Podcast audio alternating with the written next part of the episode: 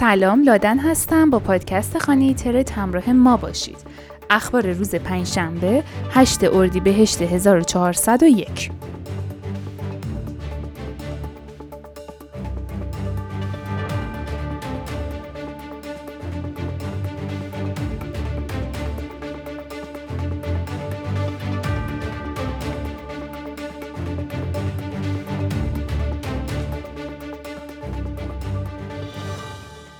سازمان‌های مجری قانون مثل آژانس امنیتی روسیه تلاش می‌کنند تا شرکت‌های کریپتویی را ملزم کنند داده‌های تراکنش‌ها را با بازرسان جرایم به اشتراک بگذارند و شرایطی که بر اساس آن دارایی‌های دیجیتال می‌توانند توقیف شوند را شفاف‌سازی کنند.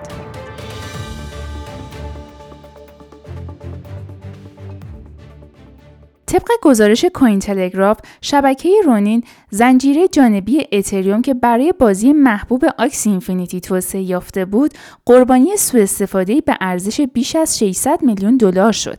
در اوایل ماه، اداره تحقیقات فدرال FBI این حمله را به گروه هک لازاروس در کره شمالی نسبت داد و هشداری به دیگر سازمان‌های مرتبط با کریپتو و بلاکچین ارسال کرد. رونین تغییرات جدید پلتفرم خود را دیروز از طریق یک گزارش منتشر کرد و گفت که تمام سرمایه‌های کاربران در حال بازیابی هستند و این شبکه متعهد می‌شود که چنین هک‌های دیگر اتفاق نخواهد افتاد.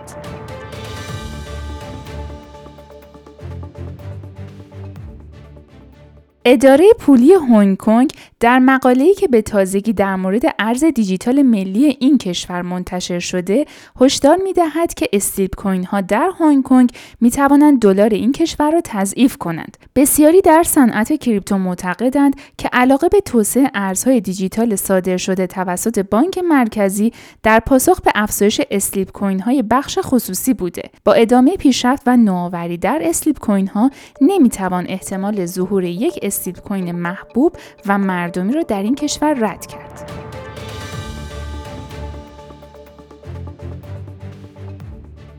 شرکت متا پلتفرمز این که در گذشته با نام فیسبوک شناخته می شود، در روز چهارشنبه گزارش ضرر 2.9 میلیارد دلاری خود در 3 ماه اول سال 2022 را منتشر کرد.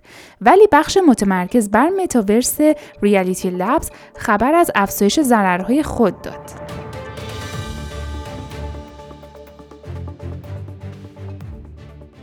نصب خودپرداز بیت کوین در ساختمان سنای مکزیک که با حمایت و حضور چندین قانونگذار مکزیکی و رئیس گروه سیاست پولی حزب انقلاب دموکرات مکزیک نصب شد.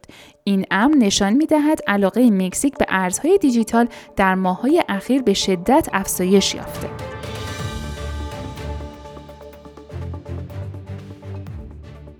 شرکت پردازنده پرداخت بزرگ آمریکایی پیپال قصد دارد دفتر خود در سان فرانسیسکو را تعطیل کند. یکی از سخنگویان این شرکت گفت که تعطیلی این دفتر به خاطر ارزیابی فعالیت جهانی توسط پیپال بوده. یکی دیگر از اشخاصی که با تصمیمات سازمانی شرکت پیپال آشنایی دارد گفته که تعطیلی دفتر سان فرانسیسکو می‌تواند به فعالیت دورکاری کارکنان این شرکت ارتباط داشته باشد.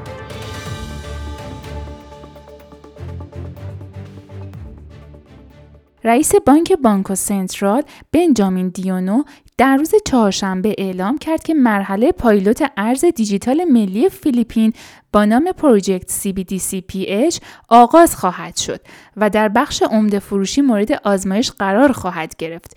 این بانک مرکزی پیش بینی می کند که CBDC ها برای پرداخت های برون مرزی، پرداخت برای اوراق بهادار و تسهیلات نقدینگی روزانه ILF مورد استفاده قرار می گیرد. در حال حاضر پروسه ILF خودکار هست. گروه ویژه اقدام اقتصادی هم اخیراً گزارش کرده بود که فیلیپین در استانداردهای مبارزه با پولشویی و حمایت مالی تروریسم بسیار پیشرفته است.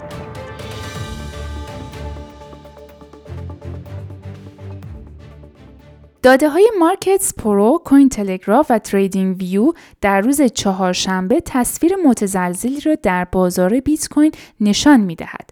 در این بازار گاوها برای کنترل سطوح حمایت کوتاه مدت مبارزه می‌کردند. در هفته‌های اخیر چندین مورد رقم $30,000 را به عنوان هدف تعیین کرده بودند.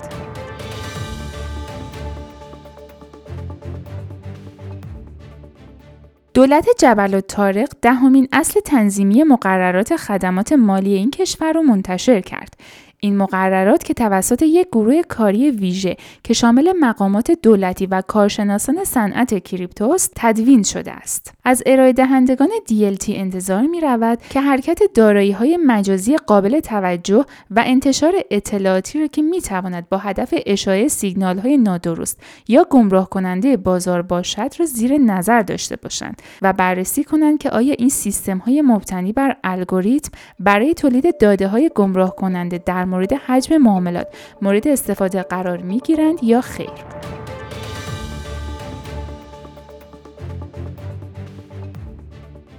رئیس جمهور آفریقای مرکزی لایحه‌ای را امضا کرده که یک چارچوب نظارتی برای استفاده از ارزهای دیجیتال در این کشور ایجاد کرده و همچنین بیت کوین را به عنوان ارز قانونی می‌پذیرد. و خبر آخر، اضافه کردن معاملات آپشن در بایبیت، صرافی ارز دیجیتال مستقر در سنگاپور جزو برنامه‌های اصلی این صرافی است و این اجازه را به کاربران می‌دهد تا در معاملات آپشنز و قرارداد فیوچرز شرکت کنند. ممنونم که پادکست امروز رو گوش کردین. تا خبرهای بعدی، خدا نگهدار.